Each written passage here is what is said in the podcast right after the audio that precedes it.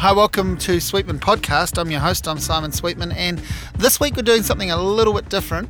I have got a guest. His name is Matthew Pender. He is a musician. He's a singer. He's in a band called Odessa. They were a Wellington band in the in the mid 2000s. They broke up for a while, and they are back together now.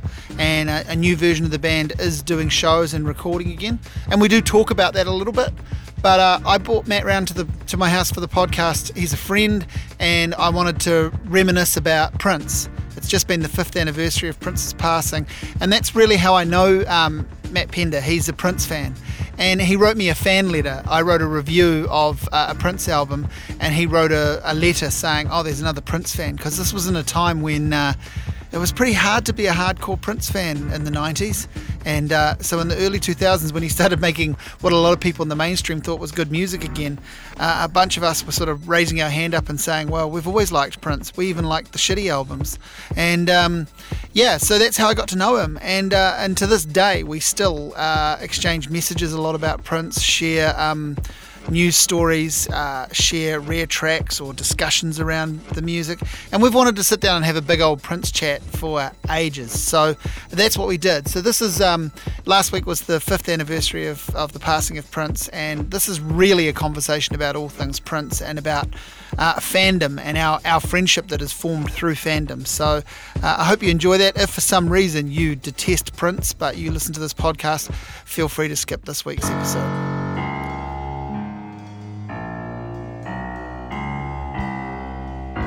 I always start talking about how I know someone and how we met, and, yeah. and, and, I guess we kind of met through what we're going to talk about. We're primarily going to talk about Prince, mm-hmm. and that's kind of how we really got to know each other. Yeah, yeah. I remember um, you reviewed uh, the uh, musicology album that came out, and yeah. you described yourself as a. This was a great moment for. Uh, you described yourself as a card-carrying Prince fan. Yeah, yeah, because yeah, because there'd been. Um, a period, and for some it was almost the entire 1990s, where it was a little dubious to be. Yeah. Yeah. yeah. Maybe not quite the entire 90s, but yeah, it was getting on a decade where it was tricky outing yourself as a Prince fan then. It's true, and people wouldn't realise that now. Yeah, it seems yeah. unbelievable. But I, I remember reading that and going, oh, there's another one. so I think I think I had some CDs of some live performances or something, and mm. I, I and I dropped them off at the Evening Post. Yeah, yeah, with yeah. A note saying, "Check yeah. out." Yeah, yeah, yeah. Other Prince fan. Yeah, yeah, yeah, yeah. you, you, you wrote me a fan letter. yeah. It was, but it was a fan letter from one fan to another. Yeah, yeah. That's right. And so, and then I guess, uh, I probably already knew about Odessa. I'm thinking, yeah. and um, and then and and put the two together, or shortly after I was a weird timeline's a bit blurry for me now as it probably is for you but yeah must have been before 2004 yeah but before we met I sort of recognised that you were a, you know you were playing in a band and I knew of this band and stuff. So and then I don't know when, when or how we actually first met but we met sometime after that. Yeah. And then obviously we um, a, ra- a little bit after that became the era of social media that we're still in now. So yeah. you know and uh, well, I mean we haven't hung out that much really. no really, because no. you moved overseas. But I do remember when you left, I remember sending you a message basically saying, words the effect of, this is going to sound funny, but you know, like you're, you know, we don't know each other well, but I consider you a really good friend. And yeah. you're like, yeah, same, you know, yeah, exactly. Big time. And yeah, yeah, yeah. And then we were chatting a lot when you first moved overseas. Um, but the thread for us has been Prince. Yeah. Really. And I think, like, I don't know many people that I've had that kind of a connection with someone about with with one art. I mean, mm. we we share a lot of other music that we like. Yeah. And a lot of other experiences. I mean, we've we probably grew up in similar age and stage of life yeah. overall, and so had a lot of similar firsts with music. Agreed. Yeah. Um, but tell me a bit about your Prince journey, the start of it. I uh, my sister was my sister's ten years older than me, and she had 1999 and Purple Rain when they came out. She was a big fan, and I and so I listened to them when I was a kid. Um, I liked that they they had the I could read the lyrics mm-hmm. while while I um, and so he was always sort of in the background. Um, and then I sort of went off him because the neighbour's dog had an the neighbours had an Alsatian called Prince, which was yeah, was, was, you know, and the dog used to chase us and that. But like, um, it was sort of about it was '91 when when Cream came out. you Yeah, know, yeah. Diamonds and Pearls came out that I really got um, back into them. Yeah, I feel like that was a real like again for us at, at at our age and stage. You know, that was a real crystallizing moment. It was kind of like there'd been all this good stuff, and then I guess there'd been like the slight the slight dip after Yeah. Batman. There was, um, you know, Graffiti, Graffiti Bridge. Bridge, which was just a yeah, just a bit too much and, and just spread thin.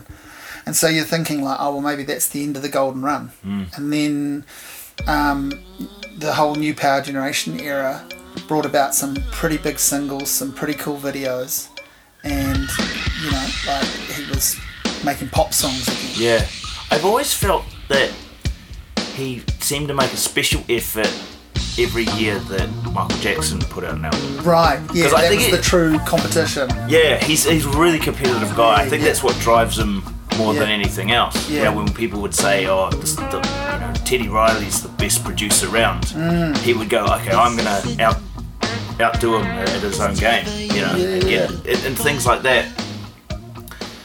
So yeah, because 1987 when Bad came out, you know, he did Sign o' the Times. Yeah, you know, yeah. and, and Diamonds and Pearls was very, um, and Madonna would have, you know, been putting out new music that year as well. Yeah, well, she what Vogue was sort of 1990ish. Yeah. So she was on a a big wave with that. Yeah.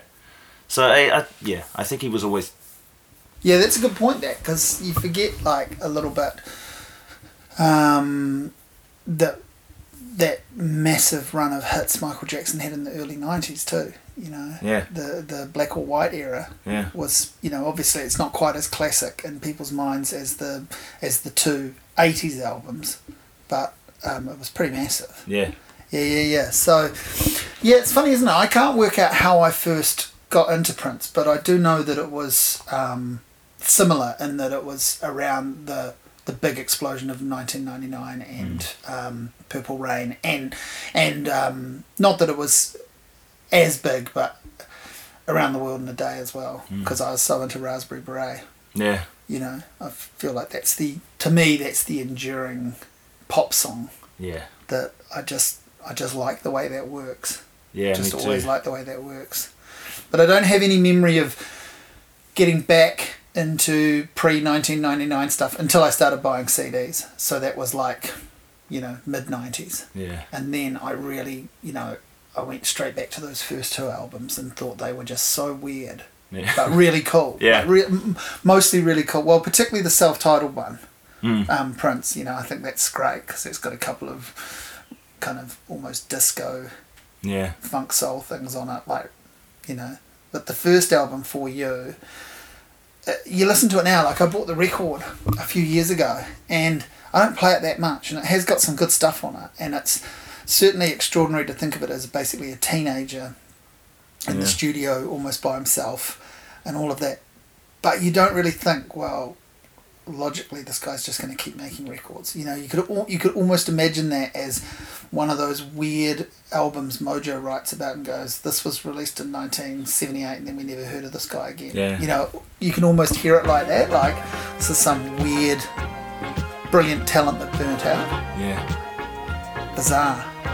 it really is it was funny when he did that Third Eye Girl stuff we Mm. were talking about before years later he, he played that um that last song on the on the Mm. debut album that I'm Yours which I, I oh, I'm not sure he'd ever played live before Yeah, probably not, it was, yeah, great, yeah. it was great to hear that Yeah.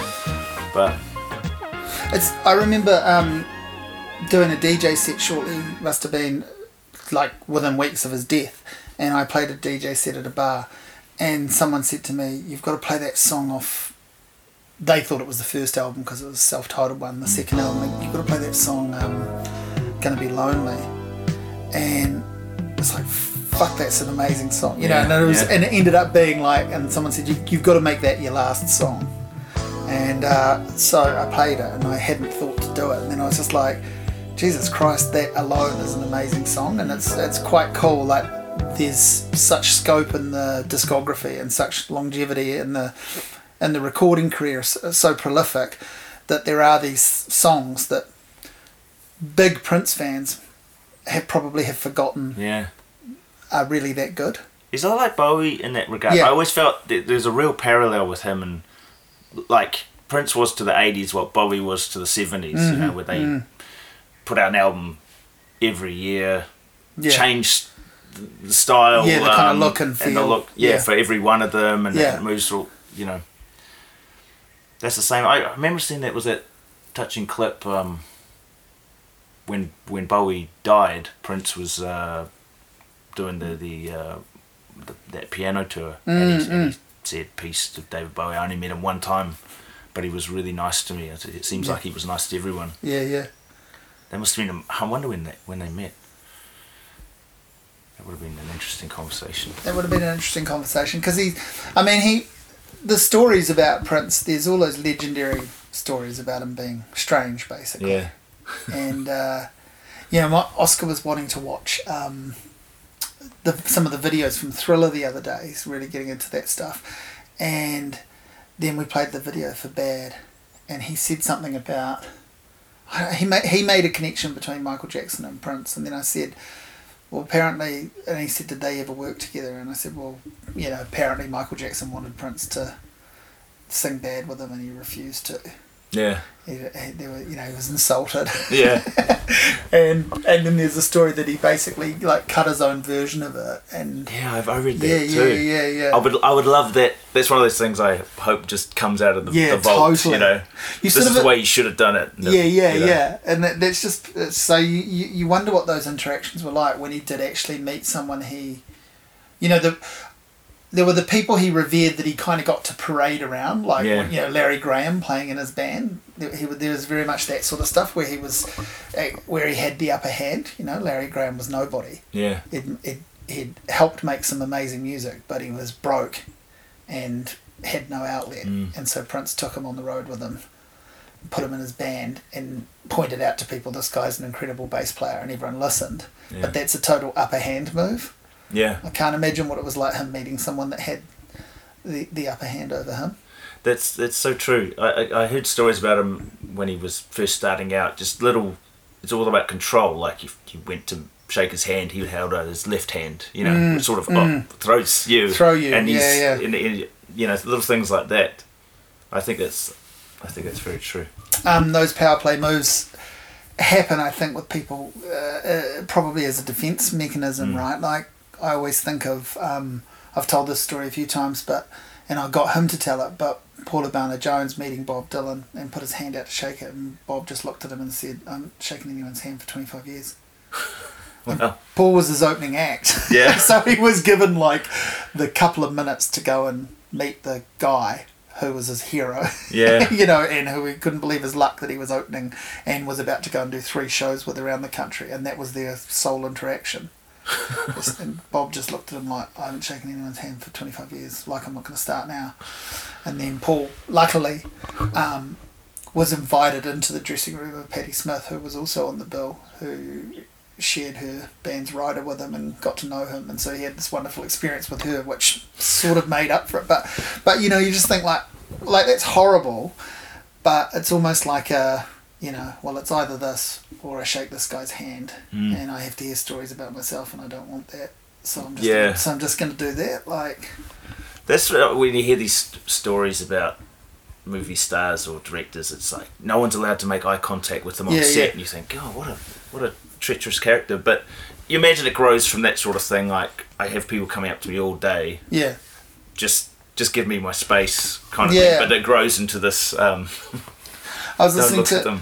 I was listening to that, that British comedian Lee Mack was talking about um, Paul McCartney meeting him, and he said he was talking to Adam Buxton, and he said something about he enjoyed his his interview that Adam had done with McCartney, and then he said, "Have you ever met him?" And he said, "I met him once, and like most people, I made the mistake of telling him something, you know, like what my connection was to him, and I pointed out to him that my mother had worked in the Cavern Club or something like way back and had been responsible for paying him like had be, had worked for the guy who owned it and had actually handed out the paychecks and so he said so I told him this and Paul just looked at me like you know I've had 50 years of people telling me stories that relate. You know, he said he wasn't rude, but he just you know, and he said, and I just clicked and went, oh yeah, that's right. You don't care. Like, why would? How could you possibly care about that? Because this has occupied my mind forever, but it means nothing to you because you know. If it wasn't her that gave you the money, it was going to be someone else. Like, why would you ever remember that? You know, what am I expecting? You're going to go, oh, your mum was such and such. Yeah, no, we really liked her. You know, Lovely. it was really, it was really good. How I mean, it was crushing, but it was really good how he sort of, um, you know, unpicked that because I remember, you know, I mean, I, I got to see Prince play before, um, you know, only a few months before he died, and that was the only time he played here, and I didn't think that was going to happen. And then there were people full of stories about getting a glimpse of him at the after party, mm. and I thought, well, like, like that's wonderful, like, but I also thought, like, why, why bother? What, what does that mean? Like, if that's what you're into, sure, but Yeah. like for me, God, just, just, you know, being Cinderella who got to go to the ball, you know, get, getting on the plane and going to the show, that was it. Thank God you, you got there. I mean, imagine if you'd missed that show. Well, uh, you know, lots of people did. Yeah. Yeah, yeah. Like, there, are- there are people that love Prince at least as much as I do, and more, sure. So there were, and there will be people that um, feel like they were bigger fans who didn't get it. So I don't want to gloat, but you're right. Like it was, it's an amazing thing that I got to go because um, it was through generosity of some friends who who went, we're going to help chip in. Oh, You need to, you need to get because you got to see him in the band, one of the band shows, didn't you? Yeah, t- 2012. Was that in Australia? Yeah. Yeah. Because that was, I thought that was my shot. I thought that was my chance of seeing him. And because he advertised a show in New Zealand in about 96, Yeah, 90, uh, it was 98, 96. 94 it was. And then he Yeah. was going to be playing at the stadium 2005. That's right. Yeah, yeah, yeah. And um, so there was always Yeah. and Rumours they, and, and a couple of actual confirmed things. and things. I never, oh, we never found out why it didn't happen then because people are surprised when you tell them that that last piano tour when he um, That, that just was- before he died, that was the only time he ever came here. Yeah. For such a big. So I when when he was coming in 2005, that's when Odessa was. Yeah, doing well. Like the, the first first album was about to come out and stuff like that, and we were there following. And I thought I've I've got it. I've got I I got in touch with the promoter and I emailed him and said, look. Come, to- there's a, we've got a show coming out, Bodega. Come check us out. I really, I really want to pitch this. I want to play support for Prince. Um, and he came to the he came to the show, Hmm. and when Princeton ended up coming, I mean, I learnt to a, a third party that uh, Prince doesn't usually have support acts, Yeah, but he said if, if he did on this one, you guys would have got it. And I thought,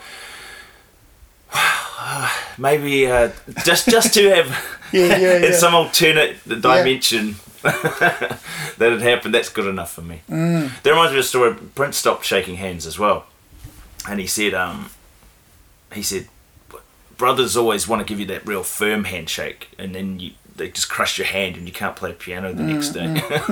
so there's other re- reasons as well. I, I, I- I was going to say that. I, I can see why people, you know, it's funny what you take for granted. The hands are crucial for any musician, particularly someone playing Yeah. guitar or piano, well, anything like, like, but, you know, even a singer is, who only a singer, is using their hands to Yeah. hold their microphone, to um, gesticulate.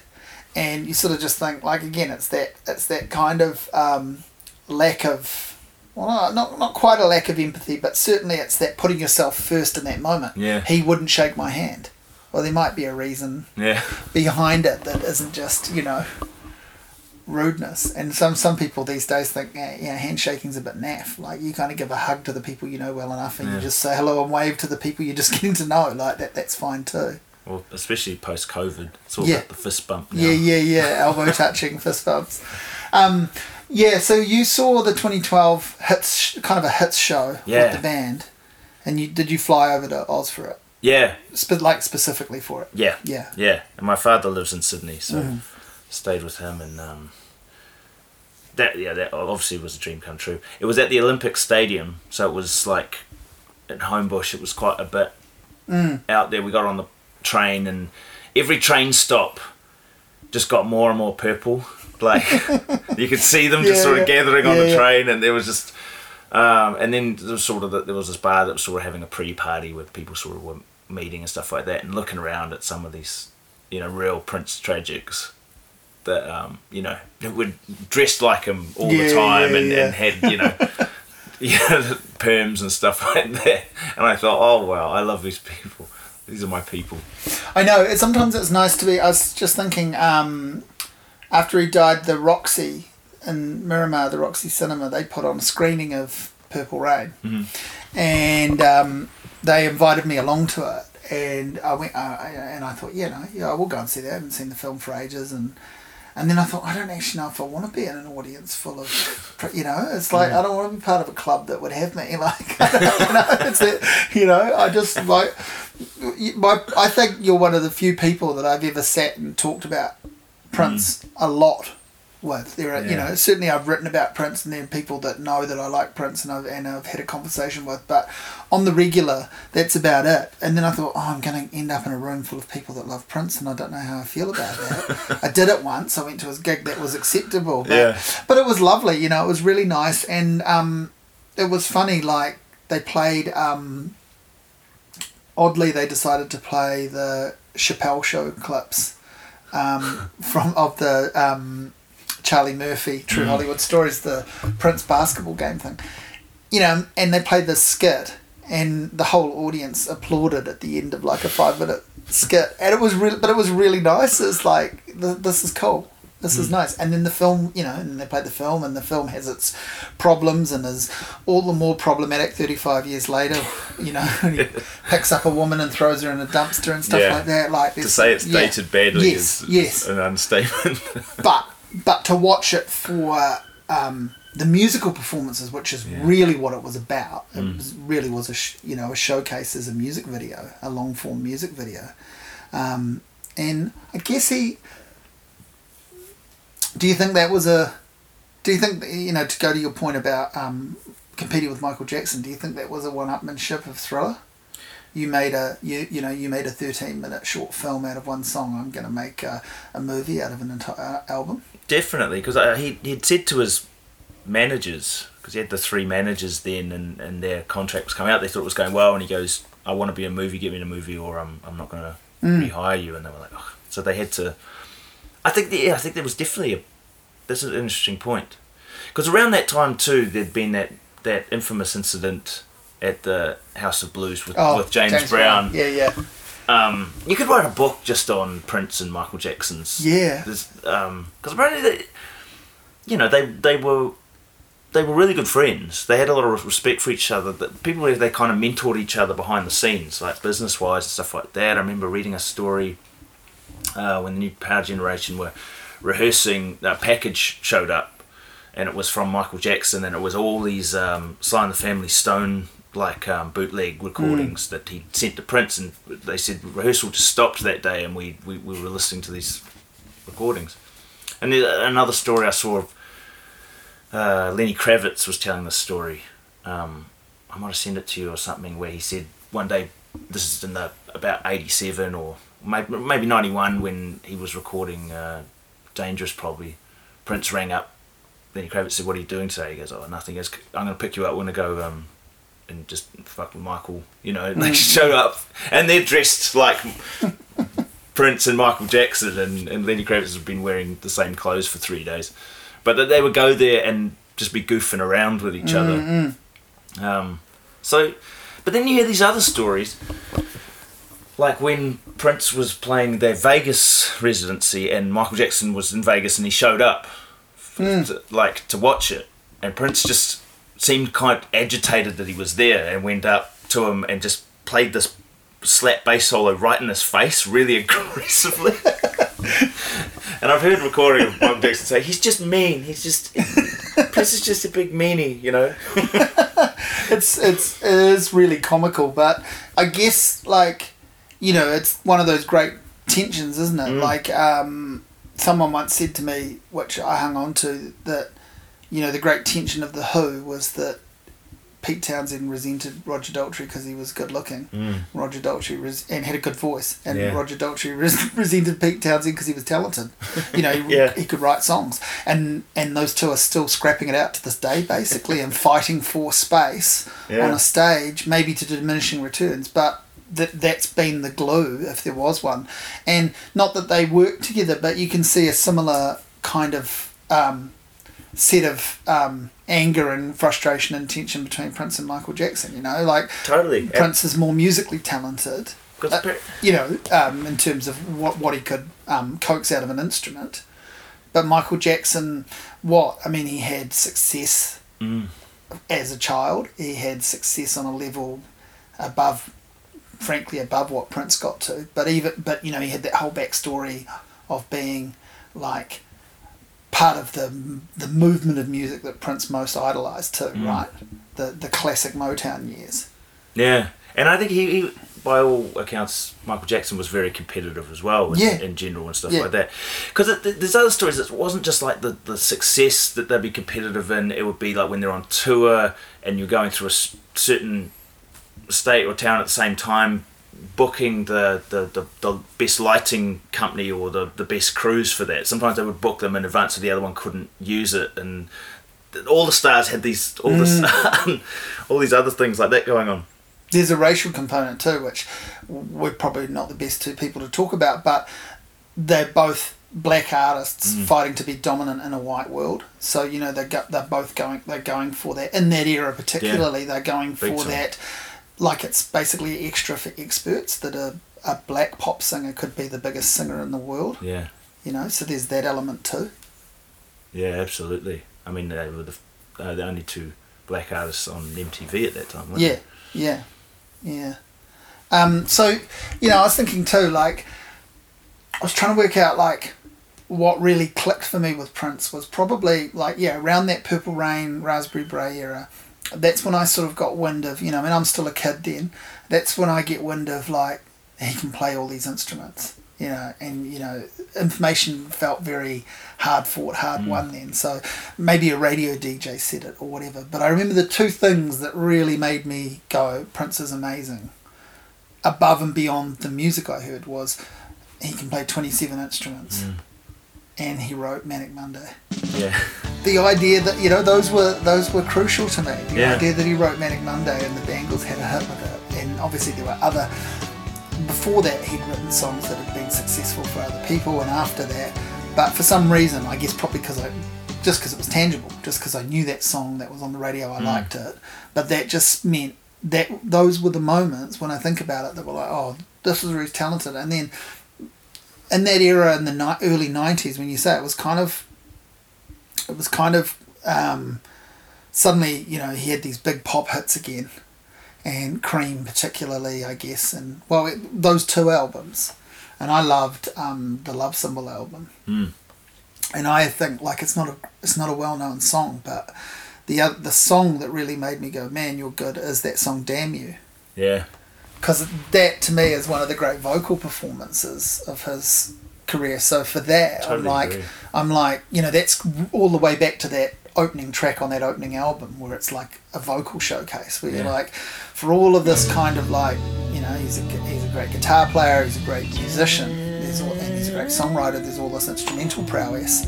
Um, hearing him use his voice in that way and the range that he had, that just kind of really hooked me back into you know this is this is talent on a level ab- above and beyond just oh this is a very good artist this is like Yeah. into that next stratosphere That album, is, the Love Symbol album, is so underrated.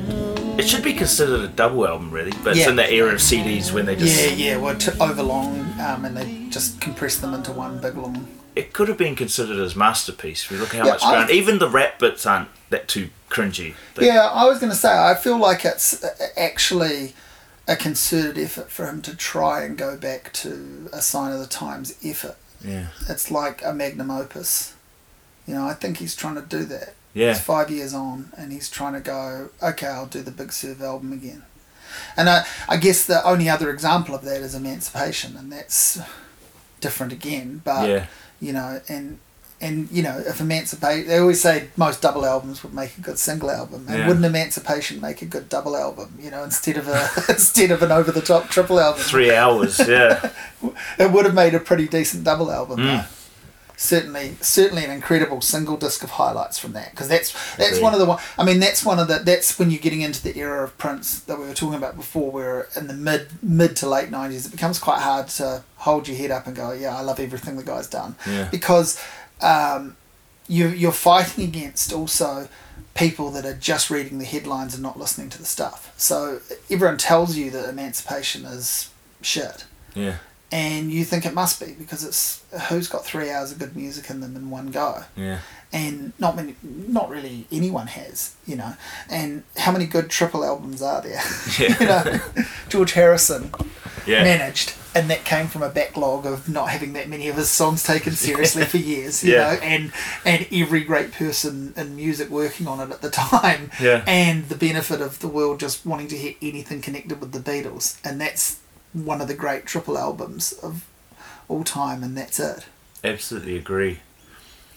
Yeah, well, the- and Whelm was when I became obsessive fan at that mm. time because because Diamonds and Pearls had really, you know, sort of got me back into it. And I remember for that, that Christmas, um, I got like a, a VHS of um, Diamonds and Pearls, or all the Yeah, yeah, videos And, yeah. and sort of behind the scenes and interviews with the and I, I was watching that, and there, there was this live clip in it where he does that song "Willing and Able," and he does it a real James Brown performance, Yeah, sort yeah. of backstage, and that just changed my life. I just got obsessed with this clip. Like I just, I, I remember watching it and feeling myself changing inside. Like Yeah. just, I want to be that. That's that's that's that's my golden past now. Yes. I would watch. I come home from school and watch it over and over, and it, if if I still had that VHS, it would go at that point. I, w- I wore it out, and just just sing on. So then I'd be in my room, you know, singing along to his albums, you know, and it's um. I remember my mother would burst in sometimes going, What is that horrible noise? Because, you know, you're trying to learn to sing by singing on Prince. It sounds like you're being killed. Yeah, But that just, it still didn't sort of put me off. I just had to keep, uh, you know, doing guitar solos on the cricket bat and all, all, Yeah, yeah, all, all the rest of it in a tiny room. But um, I, I became obsessed at that point. So yes, because I was gonna say you you actually. Yeah, I mean, you you did try to evoke him, like you Mm. had, you did try to, cause, because you were able to, in the sense that you were in a band uh, down the track. You're in a band, you're singing, you're a front man too. You're Yeah. not just someone who stands there and sings and occasionally plays an instrument. You're a performer, so you Yeah. dance and move, and a lot of that stuff came from, um, as I've always understood it, came from basically a worship of Prince. Yeah, well, that's where I learned to do it. Yeah. I learned to dance by watching him and, and, and performing. So it just comes out organically. I would see videos afterwards and go, oh, Mm. wow, weird. Um, that looks familiar. But yeah, he was he was he was a great teacher. You know, and, and a great way to learn to sing because he's got such a range, obviously, that you can really test your limits on that. Here's a funny story um, talking about you know meeting other Prince fans. Um, uh, Kimbra wrote me a fan letter once when she was fifteen on MySpace. Mm. She'd uh, got into her first album and and, uh, and got in touch, and she'd made the Prince connection. She'd just got into Prince um, around that time with the Musicology album. So we were having this dialogue on MySpace about Prince, and and I was recommending stuff for her to check out. You got to check out this out. And she was a really big fan. And years later, when she won that Grammy, it was Prince who, who gave it to her. Yeah, amazing. And I remember watching that, thinking, "Wow, that's so yeah, weird." yeah. And um, and and you know, not to shoehorn yourself in there, but you're going, you know, on some philosophical level, I'm in that dialogue. You know, Yeah. I was, you know what I mean? Like not in a desperate like person trying to photobomb the situation, but just sort of like philosophically, you're like, I'm connected. I, I know what that feels like. Where you're like, I've I'm I was part of a dialogue around that. Yeah, and, and degrees of separation. Yeah, yeah, yeah. That's what I mean. Like, yeah, yeah, yeah. Like you got to be careful how you phrase it, but you know that's why I, I'm I'm trying to do it for you. I'm, Yeah. trying, I'm trying to say that for you. But I think like there are moments where you have that and you go, well, that's pretty incredible. Yeah. Like I've always said, whenever I interview some, like people ask me about interviewing someone, you know, really famous, who, who's the most famous person you've talked to, you know, rah rah rah, whatever that sort of thing. I always think the coolest thing isn't so much how famous a person is that you talk to, but it's talking to someone who knew someone that was just monumental. Mm. So like it was really cool to talk to Tony Joe White. He's amazing and I love his music. But the coolest thing about it was him talking to me firsthand about hanging out with Elvis Presley. Yeah. And you just go, That's I've spoken to someone that knew Elvis Presley. Yeah. You know, that's Yeah. that's just nuts. Or um, Gerry Marsden from Gerry and the Pacemakers was really fun to talk to. and I'm sure he played it up a bit. He talked about his friendship with John Lennon, but it's true that he knew him, that they knew each other, and it's like that's mental. Like Mm. that he didn't just have a chance meeting with John Lennon; they actually worked the traps together. They were on the scene at the same time, and I spoke to, you know, I snuck out of my office I was working in, and on my fifteen minute break, I spoke to this guy about what it was like, in part, to know one of the Beatles.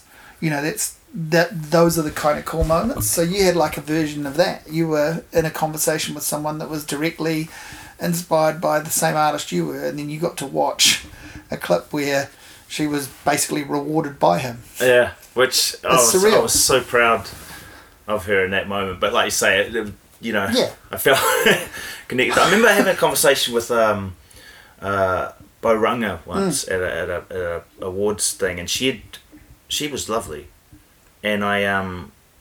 Because I'd learnt that she'd gone to LA and had a writing session with uh, Wendy and Lisa. Yeah, yeah, So I had that um, discussion with her, asking what what are they like, and tell me about it, and had that exactly what you're talking about that uh, yeah. secondhand stories and yeah, It's cool, isn't it? Yeah. And actually, you, you mentioned Wendy and Lisa. Like, there are all these great people that became, are still part of, or intersected with the Prince stable. mm. You know, and it's it's really quite a lineup, isn't it? oh absolutely, You know, and I, I I think like for me, yeah, the ones I think of the most are Wendy and Lisa and Sheila E. yeah, those are the ones that whose music I've followed. Now it hasn't always been all good, Mm. but I've wanted to follow what they're up to. yeah, And I remember thinking, I remember seeing um, a Wendy and Lisa album from the early two thousands called um, something like White Flags of Chimneys. And I just went, oh, that's fantastic because you know that's that's that's taken from a Joni Mitchell lyric, and Joni Mitchell obviously was a massive influence on Prince, but of course he would have been a massive influence on them, even if they'd never met Prince. Mm. You know, and I just you just like making those kind of connections. So I bought that album, and it, and it was, you know, not all of their albums have been amazing, but some of their stuff's been really good. Some of the stuff they did on their own, but you just just would I have even known to follow them at all? No, probably not. They wouldn't have been a name to me, but they were such a crucial component, and that whole revolution era was fascinating. yeah, Um, there's that. What's the concert? There's the concert from pre Purple Rain, from about 1983. Mm. There's the Prince and the. I think it's just called Prince and the Revolution live, and it was Yeah. a VHS tape and Yeah. eventually a DVD, and now you can probably just look the whole thing up on YouTube and find it. And that's an amazing concert. Yeah, I amazing. yeah yeah yeah. And in many ways i preferred that to the you know the more staged clips that are in purple rain but of Mm. course i got to it afterwards. But it's a superior concert to the Sign o' the Times concert as Yeah. a, as a again because that's very you know filmed on a soundstage and very but it's an amazing um, band performance. And then you look at this thing and it's you know he was so trying to be trying to have his version of Sly and the Family Stone, that multicultural, multi-gender, you know. Yeah, well, certainly biracial kind of lineup, and and um, you know, female lead guitarist and stuff like that. He was Yeah. tr- trying to subvert all of the the norms of the time. Mm. It's fascinating. it really is. Really is. Yeah, I um. Do you remember when um, Wendy and Lisa played on that Neil Finn album, Mm, the, the One Nil album? Mm. That was exciting, eh? Yeah, totally. Yeah, Finn and the Revolution. yeah, yeah. I loved that album actually. Yeah, yeah. That's what I say. All these connections of people, you know, you've found them through this one source, and then what do they go on to do? Yeah. And then they are, and then the ones you never. I mean, I, I remember buying a CD because it was really cheap by Bobby Z, yeah. The the drummer from the Revolution, and I, do, I, I couldn't tell you what it sounds like, but you know, I know at one point I had to have it. yeah. I had to, I had to have it. But I was thinking, like those people, like what did they? What did some of them get up to? Well, Yeah. that obviously that was the peak of their career, and that's no no uh, shame at all. But some of them just sort of disappeared off into maybe playing in a club or something. Yeah, You know, what was that keyboardist, Doctor Fink? yeah. And this was before Wikipedia. That's and, it. Yeah, yeah. know. So you know, you can solve all of that and go and see what they did now, but Mm. at the time you couldn't. And um, but they were all there was just this big floating cast of characters. That was another part of the thing that that really um, I loved about Prince because I started hoovering up anything I could get, you know, Mm. obviously music wise, but reading anything on him and he, he, reading about all these unreleased songs, the Vault and Mm, stuff like that, and going and being desperate to hear it, but you you'd see titles, you know, you know, neon telephone or something Mm. Yeah, like yeah, that, yeah, and, you just go. What does that sound like? And, trying to create it in your mind, and it, it, it, it, it pushed me into being a writer just because Mm. I had to, I had to, I had to scratch that itch. And you know, it was amazing all these years later when YouTube and the bootlegs started coming on YouTube and just uh, getting right back into it. At that point, actually hearing all these songs I'd only imagined before, and they're all hissy and Yes. and crappy. That was 'cause that was another thing. Like I was, like you know, um, you wouldn't meet Prince fans, and then you, you bump into one of it. It was a New Year's Eve, and I didn't know anybody. I was at this sort of was hanging out with these people in uh, Central Park, and there was this goth chick there, right? Just seemed an unlikely Prince fan, but somehow it came up conversation. She goes, "Oh yeah, I, I really love them stuff like that." She goes, hmm. "I've got the Black album, like on oh, tape." Oh yeah, yeah. um, this is before it come out, obviously. Hmm. This, this, and I was like, hmm. and she goes, "Oh, oh, oh, I'll give you the tape."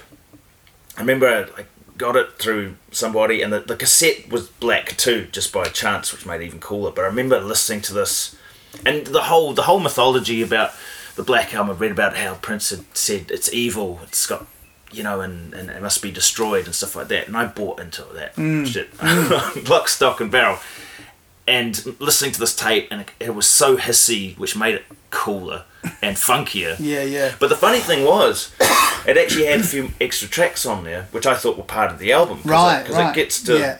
to when it did when it was released in 94 i was like it's only eight tracks Mm. because it, it also this tape had had um, old friends for sale on it Mm. the original version um, which was my favorite song on it um, and the song called "There's Others Here with Us," which is this really weird track um, where there's all these.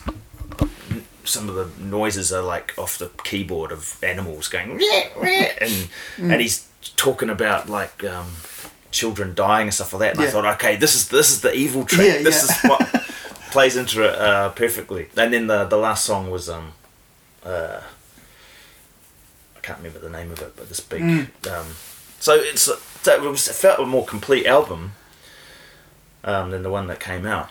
Yeah, I'm glad you mentioned the Black Album because that was um, a key moment in the whole yeah in the Prince mythology. Like the because back then it was like again you're in a pre-internet era where you just didn't know about this stuff unless it was your your one or one of the two or three artists you followed. Hmm. So you know, I knew. I don't think the con- I think it really introduced the concept to me of like lost and buried albums. Oh, you know, and I so I remember getting the Black Album when it yeah when it was eventually released on CD, and I think they did a thing where they only released it for a couple of months to begin hmm. with, and then they you know they made it a slightly limited edition thing, and then they put it out again. Anyway, I can remember, but you know, not quite queuing for it, but basically it was a a wish list item Yeah. and checking in to see when it was going to turn up and getting it and actually the first listen just going well this is great but this is it really is different. Like this mm. really doesn't sound you know all the all the Camille vocals and the you know stuff like Bob George and stuff which is just crazy. Yeah, and it, you could sort of go you you know and then you line it up and go well hang on this was all happening in and around the same time as Sign o' the Times. Yeah, which is nuts yeah, you know, absolutely nuts because it's like he's already delivered this amazing album that's a big serve album, mm. and this is just some of the offcuts. Then there's the whole Camille album, which is another un- Yeah. unreleased album from the same time. You have these waves. I can remember it wasn't wasn't that long ago. I mean, it was a decade or so ago, but I can remember a British. I was trying to remember the name of it, and um, but a British magazine came out, and they only made two issues. That was going to be a, it was going to be like this really clever Big Surf quarterly magazine, like a kind of, kind of fanzine, but with nice production values. And they were picking different artists to just, you know, write in-depth articles on it. And the second issue was had a big Prince had Prince on the cover, and this person had written this amazing essay about 1980 to 1985 being Prince's ab- absolute purple patch, like his most mm. prolific.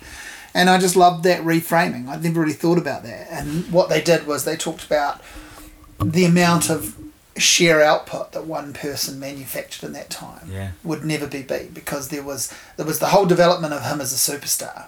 So he's got two albums behind him by the time he gets to 1980. He's still not very well known. He goes on that disastrous Rolling Stones Yeah. opening tour, gets booed, gets taunted, gets bottles thrown at him. People don't like the way he looks. He does that in a purposely inarticulate um, interview um, with what's his name, Dick Yeah, Clark. yeah. Dick Clark, yeah. Yeah, and and all of that sort of stuff. So he's building up the mythology, and the music's good, but it's not really hitting. You know, and you go back and you listen to it now and go, how was that not a hit? But it wasn't.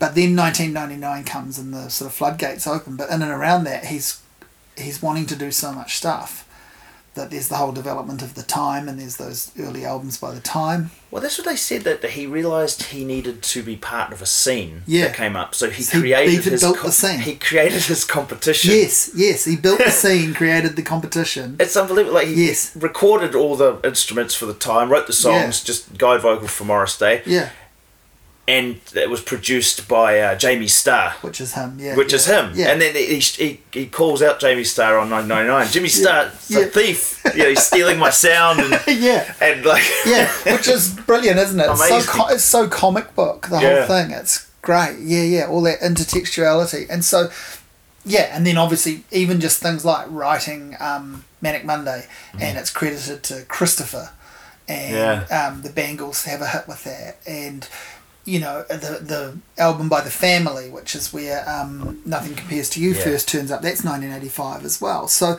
there's all of that stuff, plus you've got 1999 and Purple Rain. So you've got the two big hitters, but then you've got all these other things, and he's also, you know, playing all, writing the songs and producing for Sheila E. You know, Yeah. she puts out a couple of albums in that time. It's it, and it was really interesting to just think about that and go, yeah, that is an extraordinary. That is the making of Prince. That there, that half decade. Yeah, and then he capitalizes on it from 85 to 90 being the touring superstar with the hits. And then things drop off at around 1990 for a bit. Then he comes back. It's almost like the attempt is to come back and be a pop star again. Yeah, and then with he falls into that um, around the time the Black Album gets released officially is when he falls into that whole um, record company argument slave Yeah. and starts really overproducing um, and under delivering.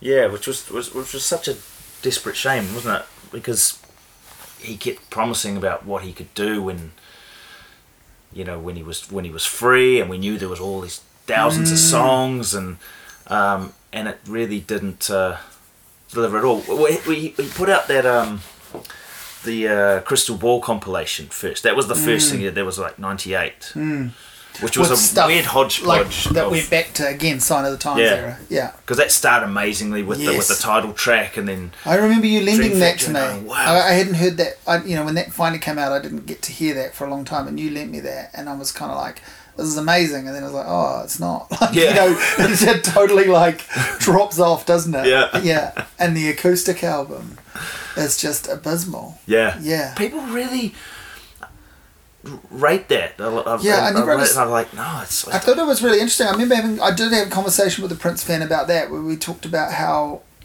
yeah, for all of his extraordinary facility with everything, mm. the acoustic idiom seemed like it was not his world. You know, I'm sure Yeah. he built many of the songs that way to start with, although I think probably most probably started at a keyboard actually, but I'm sure he did, you know, and people love playing that clip of him singing Cream on an acoustic Yeah. guitar, which is pretty cool. It's got a good groove to it. Mm. But yeah, I just, I've always felt like it, I mean, I, my least favourite thing in Sign o' the Times is when he pulls out the acoustic guitar and sings um what is it together in my life Forever in My Forever, Life, Forever in yeah. my life and um I just like in the film I mean in the concert film I just think that's a really weak moment Yeah. I always thought that you know it's funny it's like I've got this thing when I see Prince with an acoustic guitar I'm not interested Yeah, yeah, I feel the same way actually. And it's not it, you know Richard Thompson who's an amazing electric guitar player is an extraordinary acoustic guitar player when I see him with an acoustic guitar player I go this can be good yeah, when I see Neil Young, who who I first heard as an electric guitarist, that's how I really warmed to Neil Young's sound. When I see him with an acoustic guitar, I go, "Oh, this is gonna be good." So it's Lindsey you know, Buckingham yeah, exactly, one, yeah. exactly. So many can do both, and then there are obviously your acoustic specialists who you you know you know that's what they do and that's what you're there for. But there are people who can do both. But I, I sort of just yeah, I'm just not interested. Yeah, I agree. Actually, it's really weird. But yeah, Crystal Ball starts off so good. Yeah. And then it just like, and again, it's that big serve thing. There's just too much music. yeah, I think that's the thing. And then there were some really slight albums in that period. Um, what's the one with uh, Chaos and Disorder? yeah, Is a really slight album with not much to recommend it. But I remember buying it, and, and you know, you did the work. You wanted to like it. It was a new Yeah. Prince album, and so it was a new Prince album, and you'd spent your pocket money on it, so you wanted to like it. And I did like it for quite a while. And I listened to it again a few weeks ago, and went, "Yeah, there really isn't that much on there. It's Yeah. a bit of a stretch." which he acknowledged too. Yeah, I mean, yeah, on it he goes, "This was only meant for private use. Don't buy it." It's kind of like, well, Don't put it out. don't, yeah, that was to, to to finish off his contract, and yeah. um, but it's it's taking the piss out of the fans in a way. yes. But the, the the record I think from that period that um, is the great under-discovered one is "Come." Yeah, I Yeah. think that's. I remember buying that and going, "This is good. This is really good." And it's, you know, again, probably there's one or two songs on there that you don't need, but overall, and I think like "Let It Go" is an extraordinary Yeah, song. Like, how is that not like one of his great hits? He he really shot himself in the foot with that album because he'd just put out the single "Most Beautiful Girl in the World," and that had been a huge hit, but then he brings out an album a few weeks later, and it's not on the album. Yeah.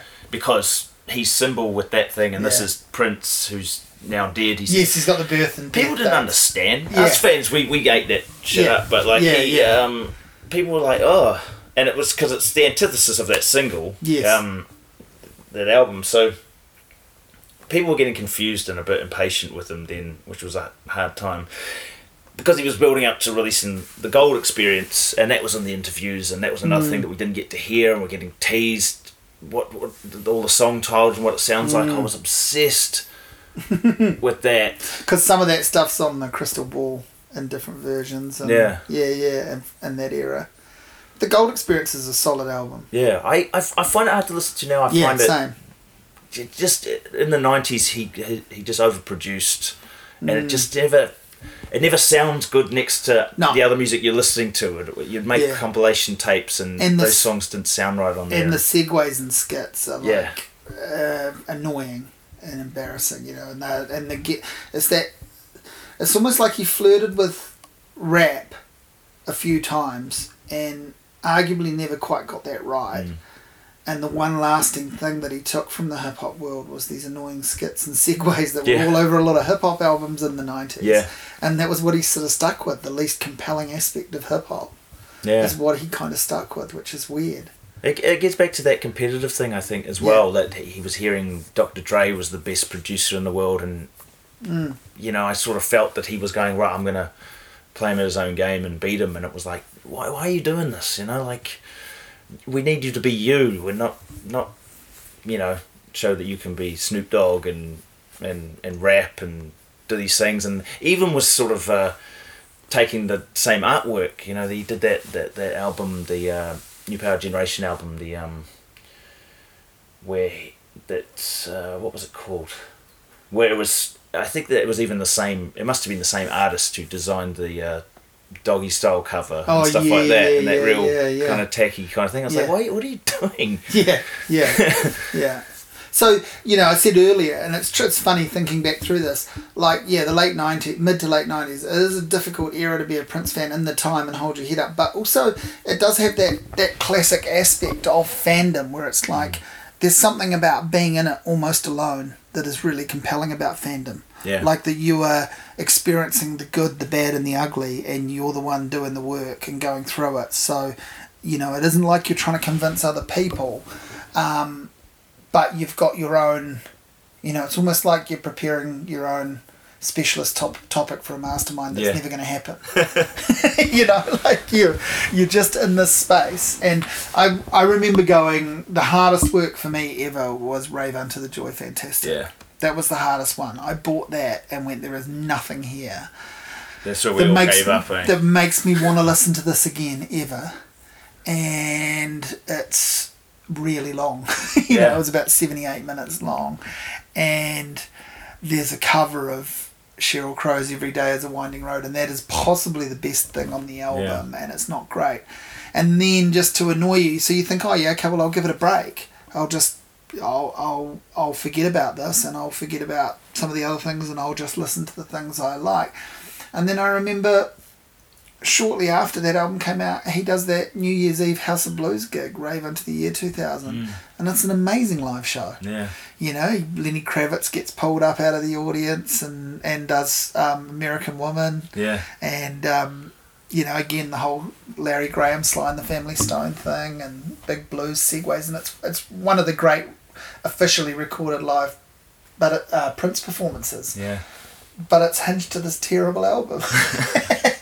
it becomes really strange, really strange. And then uh, um, I remember, yeah, being on record about the Rainbow Children and just thinking that was an extraordinary album. And that arrived at the time that, you know, if if people's interest in Prince hadn't been killed off by the Warner Brothers slave years, then there was the whole um, born again religion Mm. um, Jehovah's Witness thing put a lot of people off him. Yeah. The negative sort of press around that, and then he puts out this album inspired directly by that. But I think it's amazing. Yeah. You know, the Rainbow Children. I think it's one of the.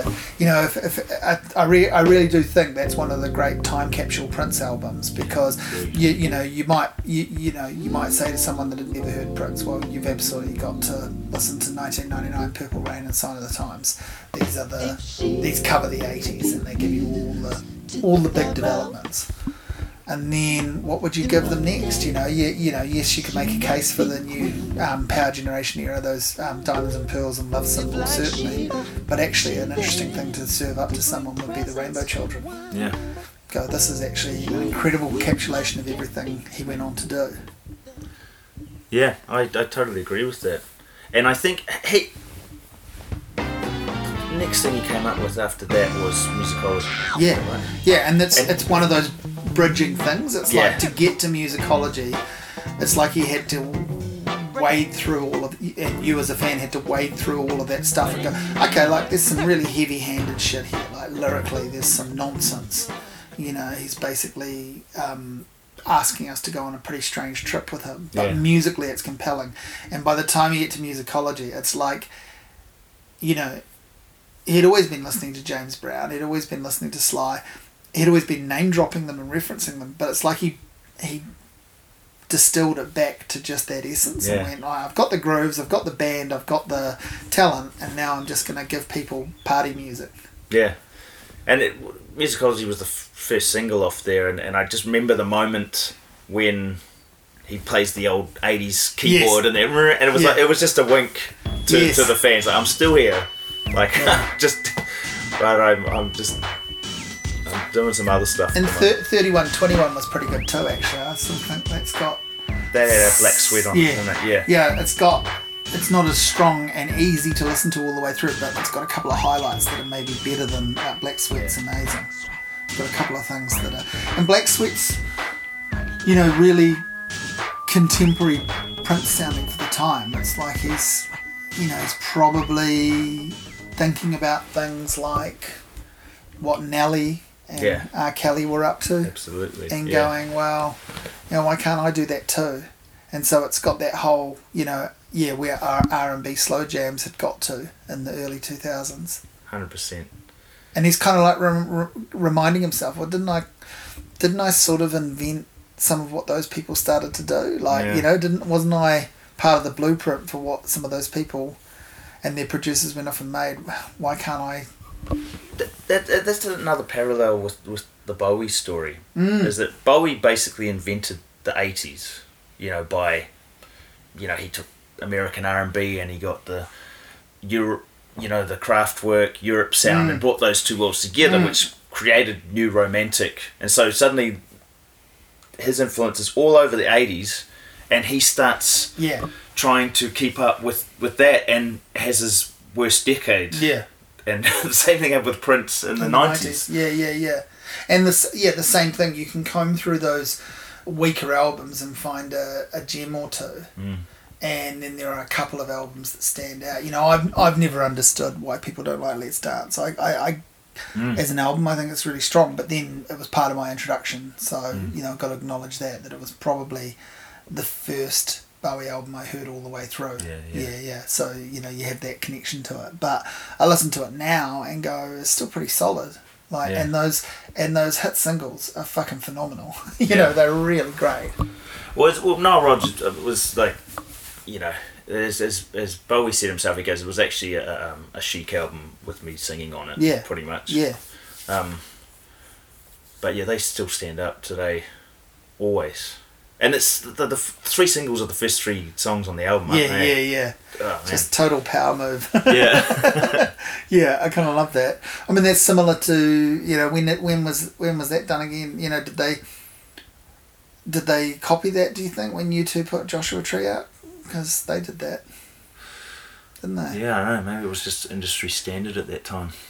There's a, the albums. there's a there's a good story about that that um, I can't remember who it was, but they, they there's someone connected with U2. They couldn't work out how to sequence Joshua Tree, and they asked this woman to. Oh, was it was it maybe it was maybe it was Kirsty MacColl or someone like that. But but there was a a person was asked uh, what they thought the track listing should be, and they sat down and they wrote out the track listing.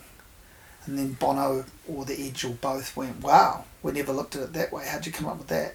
And she said, I just picked the best song and then the next best song, and I've just put them in order of bad to bad to worst.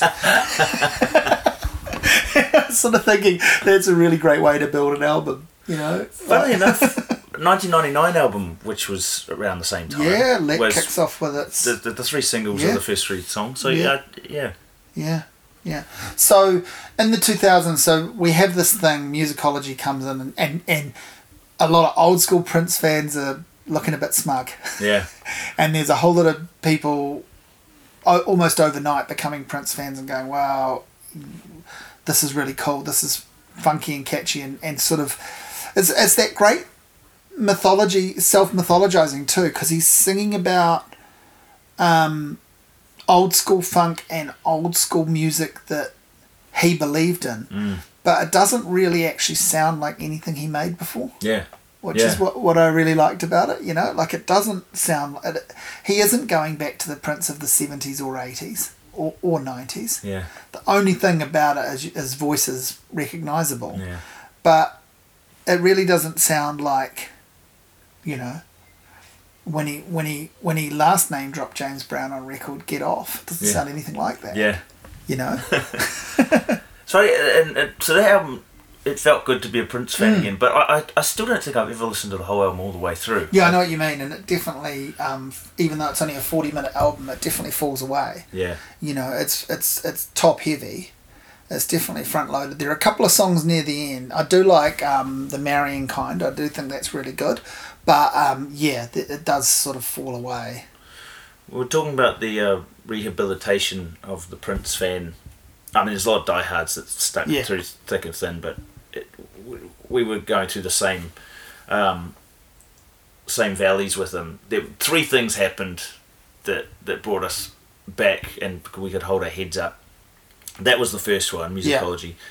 Then there was, although I don't think people notice it till afterwards, was uh, the um, George Harrison's induction. Yes, You know, when yes, he played that yeah, incredible guitar guitar, performance. yeah. Because a lot of people were like, yeah, they hadn't really kind of realised he was he was such a great guitar yes player. yeah yeah that's right And um, and again one of the all-time kind of like swinging dick power moves, Yeah. isn't it? That whole thing, like basically, it's it's incredibly arrogant. It's my favorite moment. I watch that clip a lot. My favorite moment in it is just the absolute like gobsmacked joy on George Harrison's son, Dhani Harrison's Yeah. face, of just like fuck. This is I can't believe.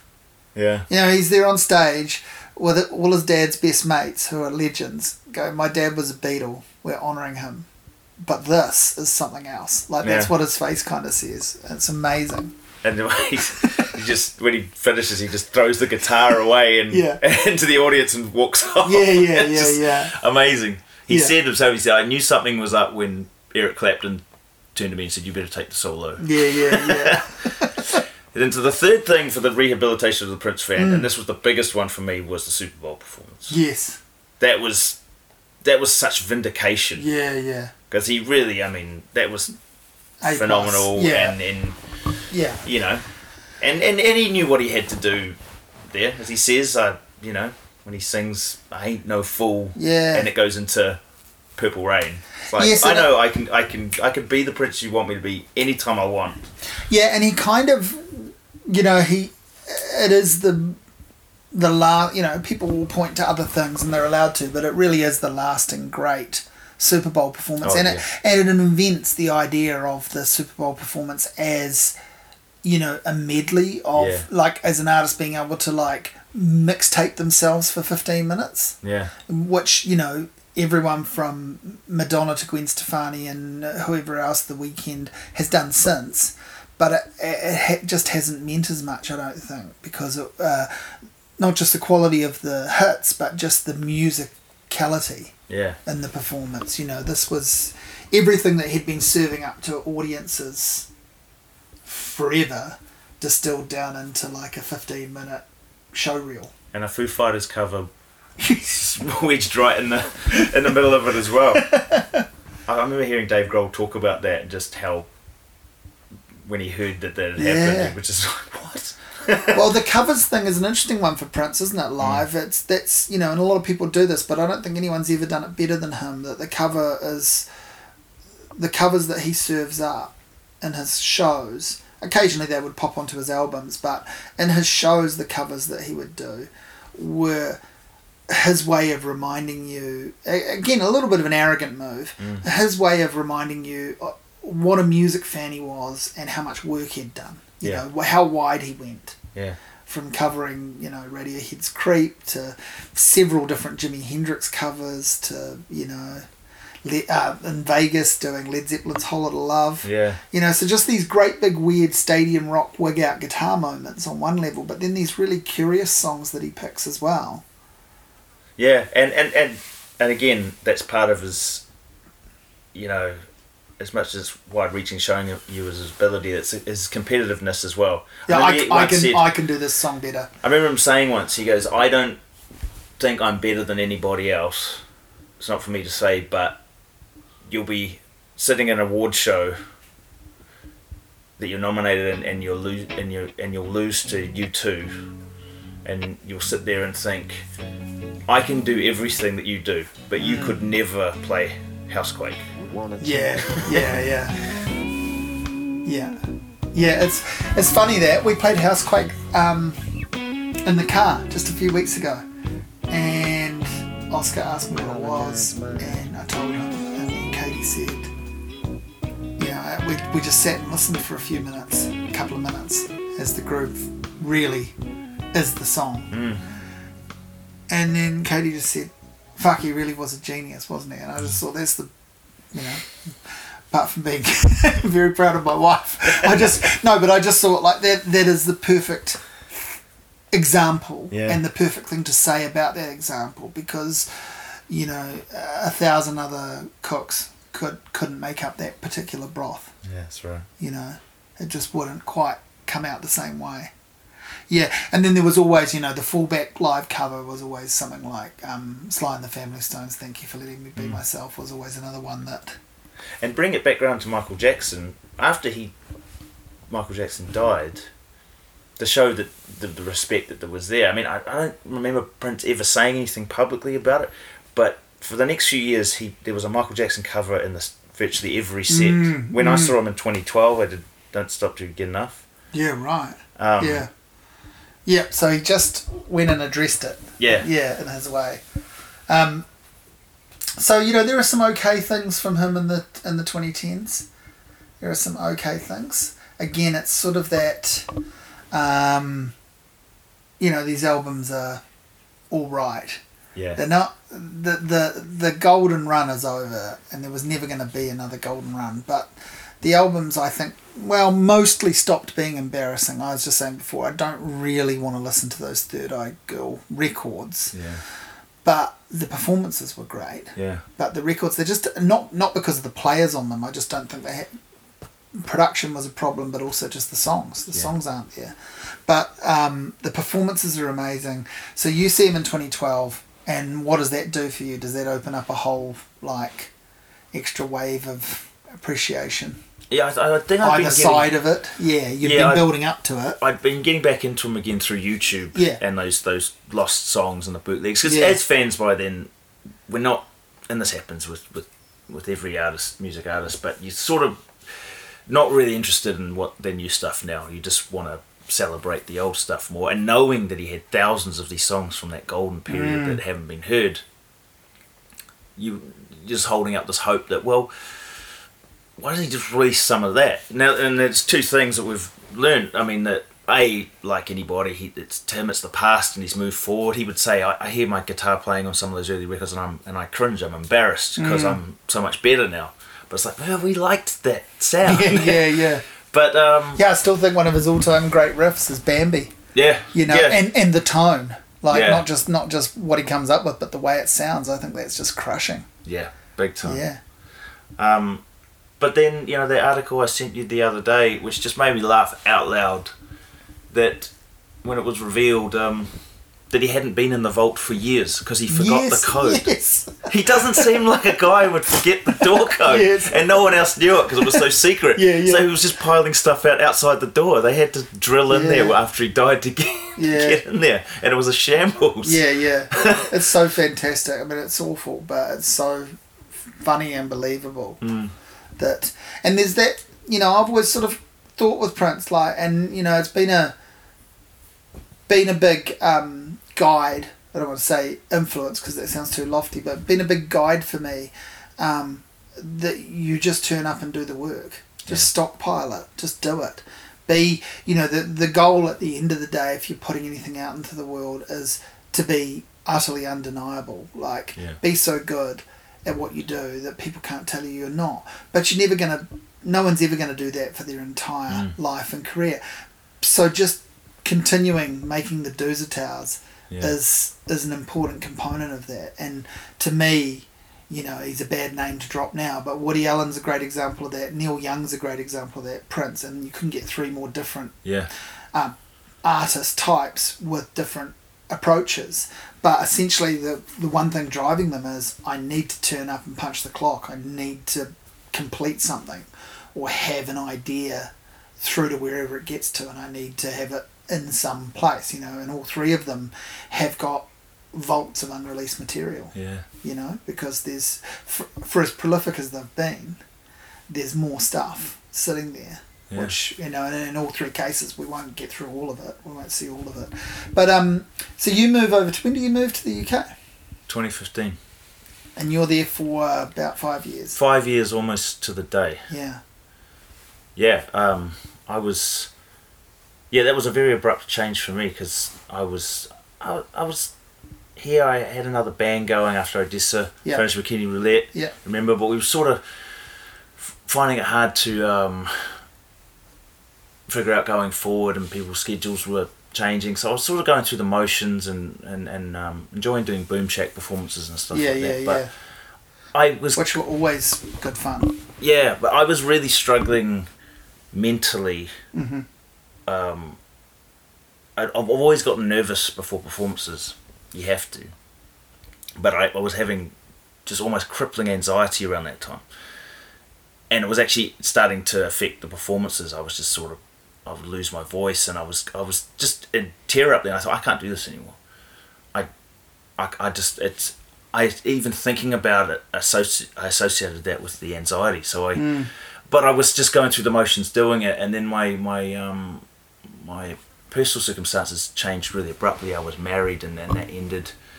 Um, so I decided I'll, I'm just gonna go. I'm just gonna go to, you know, to London.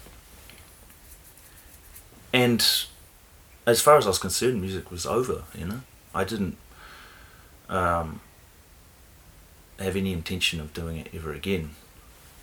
You still sort of, you know, you've always got a melody swimming around your head, or you know, you write things down. But it was, you know, um,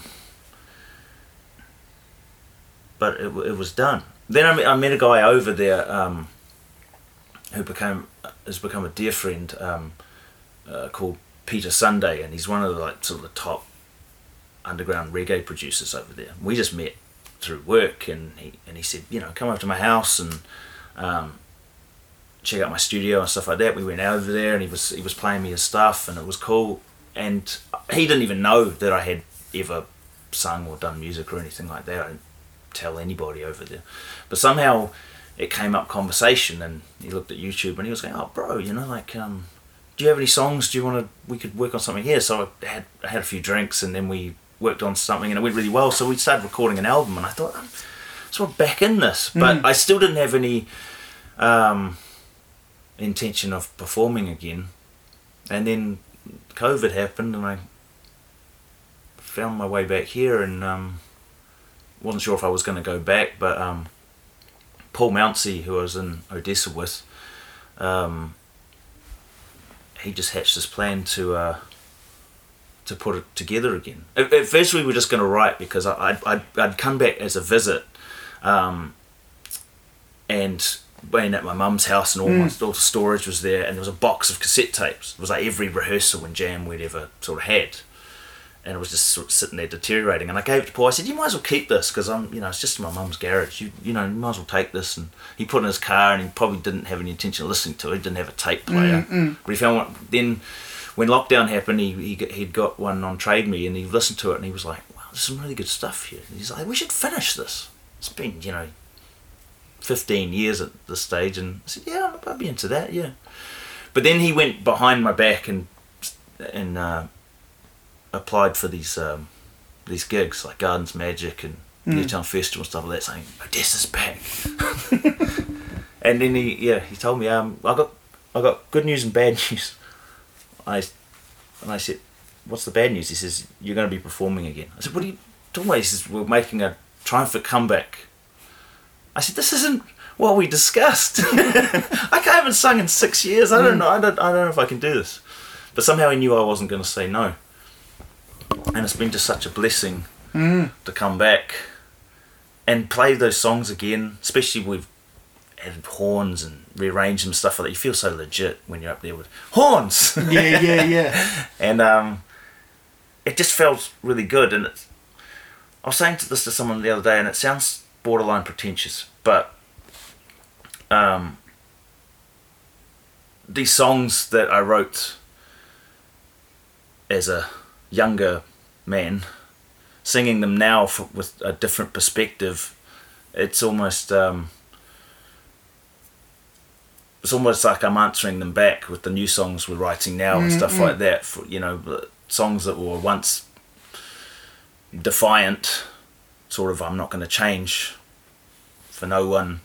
Now I was seeing from the perspective of well, I didn't change, and now I'm alone. you know, Yeah, yeah. or I was at the time. Yeah, yeah. Um, and to me, that was really interesting and, and uh, emotional. And, and we, the amount of people that wanted to work with us, who who'd heard Odessa back in the day when they were students, and they said, "I would love to play with Odessa." It's so gratifying. Mm. So I mean, I feel so so lucky. Um, and to play Gardens Magic, and we we'd been split up for twelve years, and have that huge crowd singing the songs back at you after so long. Yeah, that's amazing. That's, that's the that's the dream, isn't it? Yeah, yeah. And you're, um, I guess what's cool is you come at it from a point now where it's like, you know, I sort of feel like whenever anyone's in a band at the time, early on, however realistic you set your sights on, there's still that little what if. Yeah. You know, and so you you described that what if a while back, where uh, a version of it where you said, you know, we might have got to be Prince's opening act. Yeah. Well, so what if what if that had happened, and what if even though he normally didn't have an opening act, they they had one, and he watched you, and he thought you were great. You Yeah. know, and he opened the door for you, and that can happen, and because that, because we we grew up reading stories where that did happen. Yeah. So when you're in a band the first time, you you can be as calm as you like, but you're also thinking, well, that wouldn't be bad if we became really famous. Oh, that would be awesome. when you go back to it after a break, you're just so much more realistic about, you know, it would be cool if we played a show and people didn't hate us. It would be heaps cooler if they actually liked us. It would be the best if we could do another show. You know, and it's sort of more like the stepping stones are more like that. Mm. And that's, I think, you know, because I've talked to you a little bit about it off tape before. That's sort of, I think, where it's at for you now. Is like it's just great to be doing it. Absolutely. It's funny, like you say, the first time you're in a band, because Yeah. you look back and, and you think, people say, what would what would you change if you could have gone back and done it again? Someone asked me this once, and I said, oh, I would just have just, at a certain point, just reminded myself to enjoy it again. Mm. I remember at the beginning, the first time I saw a name on a poster, and it was just written with Vivid, with with Odessa yeah. for for a gig at Valve. Um, I was so excited, I just started running through the streets with this burst of energy. Ah, and then it's incredible how quickly you know suddenly, um, only only a short few years later. There's articles about you Yeah. or interviews, and you don't even bother to read them or collect them. Yeah, like, yeah. ah. But you know, you're you're in a band and suddenly you're having a bit of success, but instead of going, "Wow, we're gonna play that thing there," you're you're looking at everyone else going, "Why did they get that support slot? Why did they? Why are they playing yeah. that festival and not us? Why this?" And there's this weird sort of uh, bitchiness creeps in Mm. um, that you sort of notice looking back because you're just trying to move forwards. And this time round, I just. It's not that I don't care, I'm just so grateful to Yeah. be doing it Yeah. again. That, that if every gig I think, if this is the last one, that I'll be cool with it. Because I did walk away um, as far as I was concerned, and it's just, I just feel. No, I feel I feel the same way. I mean, not. I mean, I, I'm playing music again a little bit, and I feel it a little bit with that. But I feel it the same way with doing readings now. You know, Yeah. I I did readings in my twenties, and I think I thought they were going to go somewhere. And as someone said to me a couple of only a couple, about a year ago, just after we'd done a reading in a bookstore, and a, a poet said to me, "When you think about it, this." he basically said, "When you think about it." This is one of the world's weirdest, most curious little selfish hobbies, isn't it? Getting up and reading your words and thinking they mean something to someone. And I was like, you know, fuck, that's so true. And that's a great, you know, and he had just done it. So he was speaking from his own experience, you know, and to his own experience. And it's like, yeah, when you embrace that and realize what that is, it's like, you know, if you read to five people in a bookstore and they don't walk out, you've done really well. And uh, you know, yeah, if you can, you know, pull a crowd at a festival and people buy your book, that's amazing too. But that that can't be the goal. That that just has to be something that might happen, not what you're expecting to have happen. And so I've been getting up, you know, most months and doing readings again, and I just enjoy doing them, Yeah. and I enjoy the experience. And if if it bombs one night, that's really interesting to me. And if it really goes over well and people come and talk to me afterwards, obviously that's great. But it's not what I'm anticipating. I'm not expecting that to happen. Yeah. And I've had a similar thing with playing music live again too, where it's just like, well, I don't, you know, I just don't want to be absolutely terrible. That's my only ambition. I want it to be like okay. Mm. You know, it's a nice feeling to have, isn't it? Yeah. And then just see what goes from there. Yeah, yeah. So, uh, yeah, the, the anxiety, I still get nervous, but yeah, that's a different as you thing, say, but- that's a positive thing too. Like it, it's a worry if you don't. Mm, On some level, with performing, everyone gets, you know, everyone gets nervous. yeah, that sort of went away, you know, that, that um, So what what, what do you uh, attribute that to? Ti time off. Time off, I think. Yeah, and change. You know, you you rebooted yourself. You relocated, and you know you Yeah. you removed um, whatever hang up there was around the identity of being in New Zealand and being a performer, and Yeah. you know you you cast that aside. Yeah. Uh, Yeah. Well, I've often reflected on what was causing it in the first place, but I, uh, I mean, I sort of stumbled into, uh, like, I don't play an instrument, I don't really understand uh, music at all, so I always felt like, what am I doing in this world? And things kept going well, performances kept going well, but I kept thinking, I don't know why they're going well. It's just sort of, they could just as easily not go well, and I don't have any control over this. So, Yeah, yeah, yeah. and and you thought the, the more successful or the longer I did it, I should have got more uh, um, confident or more relaxed. But I got worse and worse because I thought it's it's an odds game. It's, it's it's it must be any time now where it goes wrong because you know there's nothing more. Yes, but you say you don't understand music particularly, but you understand it, I think, on one of the most important levels, and that's you understand it as a fan. Yeah, You know, we could have had uh, the conversation uh, that we've had about Prince. We probably could have had that about Hall & Oates. Mm. We probably could have had that about a few other things. And I know I DJ'd a couple of times at um, gigs you're, you were involved in, or you're in the bar when I was DJing, and you would always come over and talk to me about particular songs, and or message me afterwards, or um, and they could be things like you know, the Carpenters, one minute, yeah, you know, and you know who knows what else the next, you know. But uh, as were my DJ sets were pretty random, but you know you you're one of those people that I knew you were appreciating whatever was happening because you rec- you either had your own story tied up in the song, Mm. or you you just knew on a fundamental level that I obviously did, and Yeah. that's why I played it. So that's an important component of understanding music. yeah. I agree. I agree. So Prince dies when you're in London. Yeah, that I mean, 2016. I mean, what a year. We were Yeah. still reeling from Bowie. Yeah. It's funny the Bowie thing.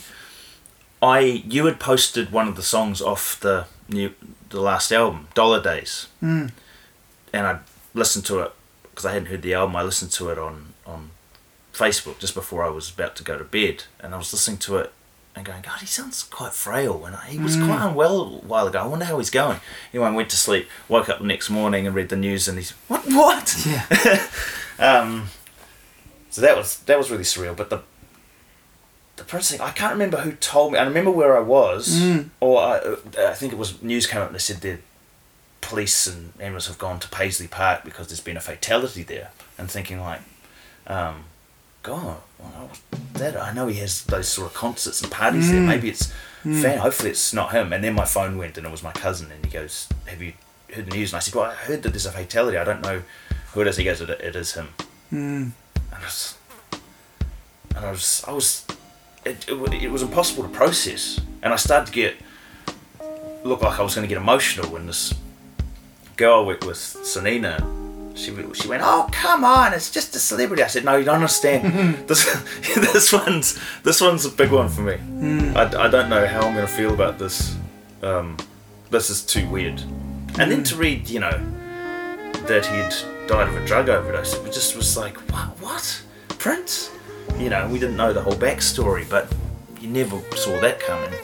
Yeah, and just to jump in on, you know, you say we're sort of uh, reeling that Bowie had just died, and so for New Zealand-based Prince fans, many of whom, as music fans, would have had some appreciation for Bowie, if not huge.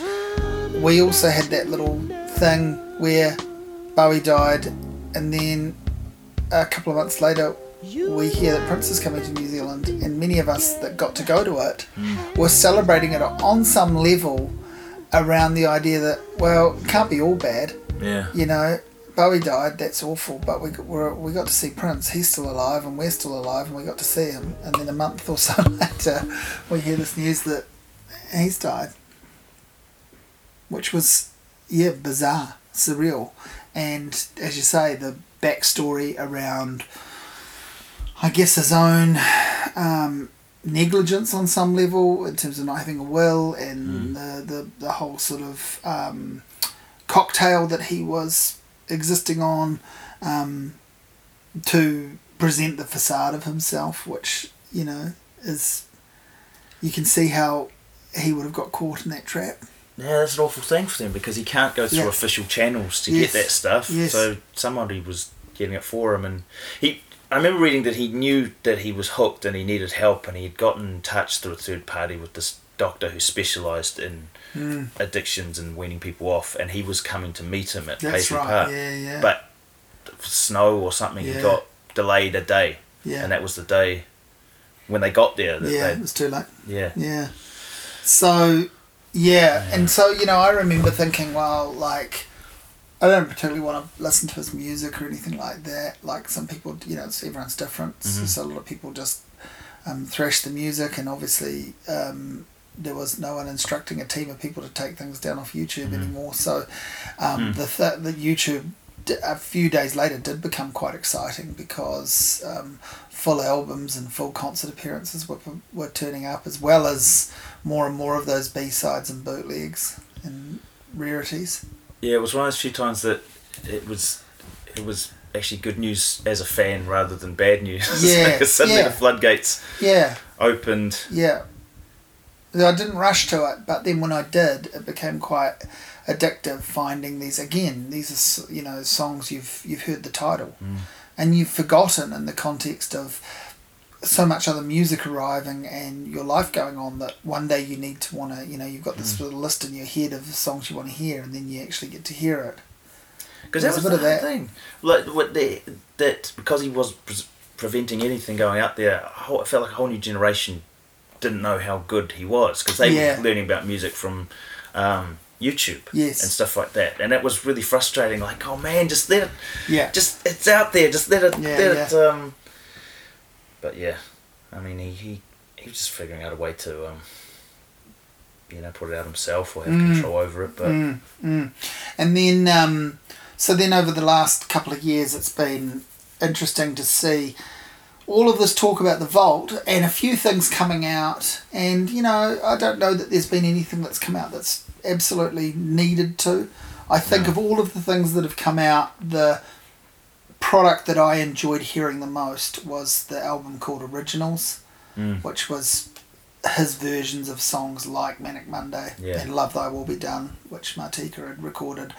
he Um, did a version of that in 2012 yeah. actually. well, he, d- he didn't do it at the Auckland show I went to, but he did two shows that night and he did it at the other one. Wow. So, I, I, you know, I would have liked to have um, heard that, but um, that, I think, was the song for me when he died. That was the song I kept listening to, actually. I, I, that went up on YouTube, and I'm sure it had been there before, but I found that. I watched the um, performance of the George Harrison thing, the one where Guitar Gently Weeps. I watched, as I always do, about once a week, the um, version of Dance Music Sex Romance from the Musicology tour. Mm, I just think that is the one of the ultimate live performances by anyone, and that is that just speaks to you know the joy of music. Like everything that's happening in that clip is wonderful. Yeah. Everyone's into it. The audience, everyone on stage, everyone gets a moment to shine. Mm. It's just and it and it's like in the scheme of things, it's one of the more forgettable Prince songs all up. Yeah. like it's never bad, but it's buried down the list on 1999. You Mm. know, and it's a different version from how it sounded. It's a rework. It's arguably a better rework, but it's just so that to me it just speaks to the depth of his artistry. That Mm. uh, a pretty obscure song in the scheme of things could be like um, you know a career best performance. Yeah. Uh, so I watched those two things and I listened on a loop to Love Thy Will Be Done, and I just thought, man, like you know, as as a single song and uh, uh, a lyrical message, but as a single song that he essentially just gave away. Yeah. Um, you know, people, you know, anyone else could be lucky to write something like that. And his performance is, is you know, and then I went back and listened to Martika's version again and went, well, you know, she's just traced around it. Yeah. Like, it's not a bad, you know, it's great because that's how I knew the song, but she's about as faithful to that song as you could be. Mm. But there's just something in his performance and his, his recording that just lifts it to a whole other level. So get that because that makes me think like talking about the vault and, and Mm. these periods that they've brought out. Because I mean, we were both excited about all the um, Sign o' the Times. Yeah, stuff. yeah, yeah, yeah. But I, I really, I haven't made it through no, I haven't. Yeah. And and, And I haven't heard anything I've needed to. You know, yeah, that it. was the interesting thing. I was like, no, they got it right, despite the, him wanting Yes. a triple album and all that kind of thing. That Sign o' the Times, I wouldn't have changed anything about it. Mm. Um, which probably shouldn't have surprised me, but kind of did. I mean, there was Yeah, like forty odd unreleased songs, Yeah. but The there's still stuff from that period. I, I, I, I stuff from the vault that I look forward to hearing one day from the period would be Yeah. a a lot of the stuff on that uh, release seemed to cross over with the parade era. Yeah, yeah. Because it was Revolution playing on tracks. Um, but that I would love to hear a version of the Family album with just his vocals on it because yeah, that's yeah. got mutiny and Yeah, yeah. high fashion and Yeah. um, stuff like that. Eric Leeds as saxophone plays his. When we did that album, that was as much a Prince album as anything we'd done. But then Yeah. he just sort of decided he saw all the money that Duran Duran were making and goes, "I'm going to go after that Duran Duran money. I'll put a white singer on the front of this, Yeah, and, yeah. and, uh, in front of a funk band and go on MTV." But um, I would love to hear that version. And I've always been curious around what he was up to, and this uh, Love Thy Will Be Done made me think of this. When Batman happened, Yeah. before that he got on that track, I, I always wondered what he was doing post Lovesexy, the stuff that he was working on. That Yes. because a lot on Batman's slightly throwaway, but yeah. like that should have had a um, the outtake from Batman album is the oh, what's the name of the song Devil in the Pale Moonlights yeah, or yeah, something and that, yeah. that's just on YouTube but it was like this Yeah. should have been on the album Yeah, yeah, yeah. um, Yeah, and actually, it's funny. Like one of the albums I went back to quite late, like when Prince was still alive, but it wasn't until I started doing Prince DJ sets that I really got hooked on Lovesexy. yeah You know, I remember liking it when it came out, but I also remember it being, uh, you know, I don't know what it was. It's probably the cover. You know, it's probably the cover was um, a hard a hard sell yeah on a on a young kid then to have in your collection and have people go, really, you listen to this? but it was probably something as, as whack as that. But and then of course when it came out on CD, it was all one track, Yeah, and that was the nightmare. Um, but getting the LP and having individual tracks made me and and hearing live versions of things like Anastasia and just going like this stuff is there's some really strong songs on here. Yeah. I'd always like Glam Slam and Alphabet Street when they were singles. I always liked those because that was peak peak first wave of fandom for me. yeah You know, so Yeah, there was the too. new stuff on the back of, you know, had just seen the Sign o' the Times film and been a, become a really, really, really big fan. And then this was the new stuff, so I loved that. yeah But and I loved Batman soundtrack because I was a Batman Yeah. fan and a Prince fan, so it was the perfect yeah and the right age, right age, right era for it to be just this amazing, you know, blockbuster situation, collecting the bubble gum cards, everything. totally actually going back to getting into Prince again it wasn't Diamonds and Pearls it was Batman that got Yeah, us all yeah, back in and Yeah, that happened on the yeah. back of that Yeah, yeah, totally. But um, yeah, it's interesting. So like, and then things, you know, things trickled out like that Moonbeam song, which was great. Like hearing, I'm interested in hearing a few individual things from the '80s, sure, that are probably still buried. But in terms of whole albums or alternate versions of things, I'm not particularly worried about no that stuff. neither. The best thing that's happened apart from the originals album, and I guess the piano and a microphone thing was quite a nice first touch, given that that was the the, the sort of era that he was peddling. You know, that was the the final tour. That was a perfectly acceptable little um, thing to put out in the world. But um, actually, just seeing the proper concert for Sign o' the Times was amazing. They released that Wow. for um, uh, just I, I don't know what the official release of that is. I think it might be part of the giant box set, but they put it on YouTube for like two days, and I watched it, and it's extraordinary. It's like a New Year's Eve concert, and so it's oh that's one some- with Miles Davis eh? yeah, yeah, yeah, So it's some of the live clips that end up in the concert film, but it's the full live show. Yeah. It's two hours, and Miles Davis comes out, and it's just phenomenal. Again, it's like it's on a level with that Prince and the Revolution show, that musicology tour. Yeah. It's it is one of the great Prince live performances, and you just go like, this is you know, that was a really cool thing to see. Yeah. Yeah, yeah. So, but you know, I'm not too worried about you know, I you go back through those albums and find new favorites. You know, I still, I still have my days where I listen to um, both um, controversy and Dirty Mind Yeah.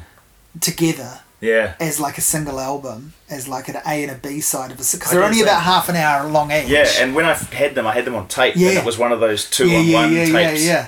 So I listen to them as yeah, and, and an experience to me that feels like a, a, a single album Mm-hmm. or, or, or a you know flipping between two versions of an artist, and I sometimes think that's that's the best he ever got. Yeah. You know, there's enough there that's extraordinary. You know? Yeah. It's amazing, really.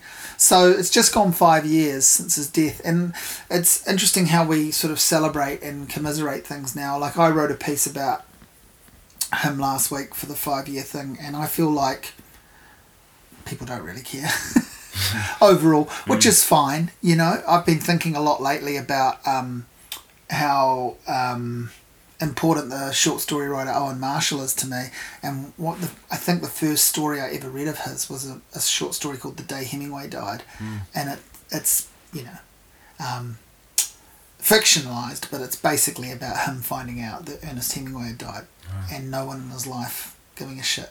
Yeah. You know, here he is in New Zealand, a writer, caring deeply about this important, influential writer, and his landlady just wants to know why the rent's Yeah. which is why you know and that that I remember reading that when I was like 15 and that blowing my mind. And I was sort of thinking about that as I was writing this thing about how these are all the important Prince milestones for me. And not quite dead air but you know in the scheme of things I don't know I suppose there were just loads of those articles.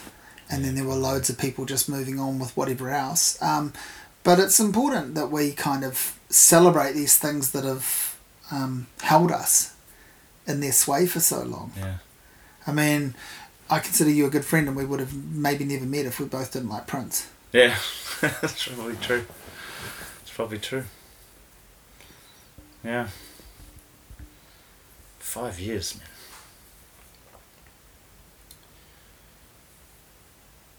That's crazy. I remember when uh, when they drilled into the vault and they someone had done a stock take some of the stuff they pulled out there and I don't know how true it was, but I remember at the time I was sure I read that uh, uh, he had done an EP with Ween.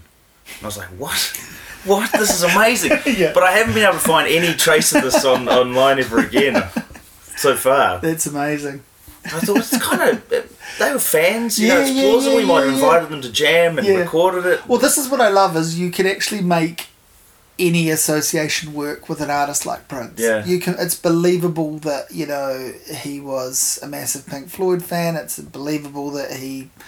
You know, just like status quo. Yeah. you know, it's utterly. It's some things are more obvious and and more compelling and more exciting to think about. Some of the, you know, if but you know, uh, I bought when I went to America, I bought the a bootleg record of. Oh, these are all the recordings that Prince and Miles Davis did together, and it's fucking terrible. Yeah. You know, it's absolutely terrible. And I got rid of it really quickly. I was like, I do not need that in my life. Something about me had to hear it. Yeah. Absolutely.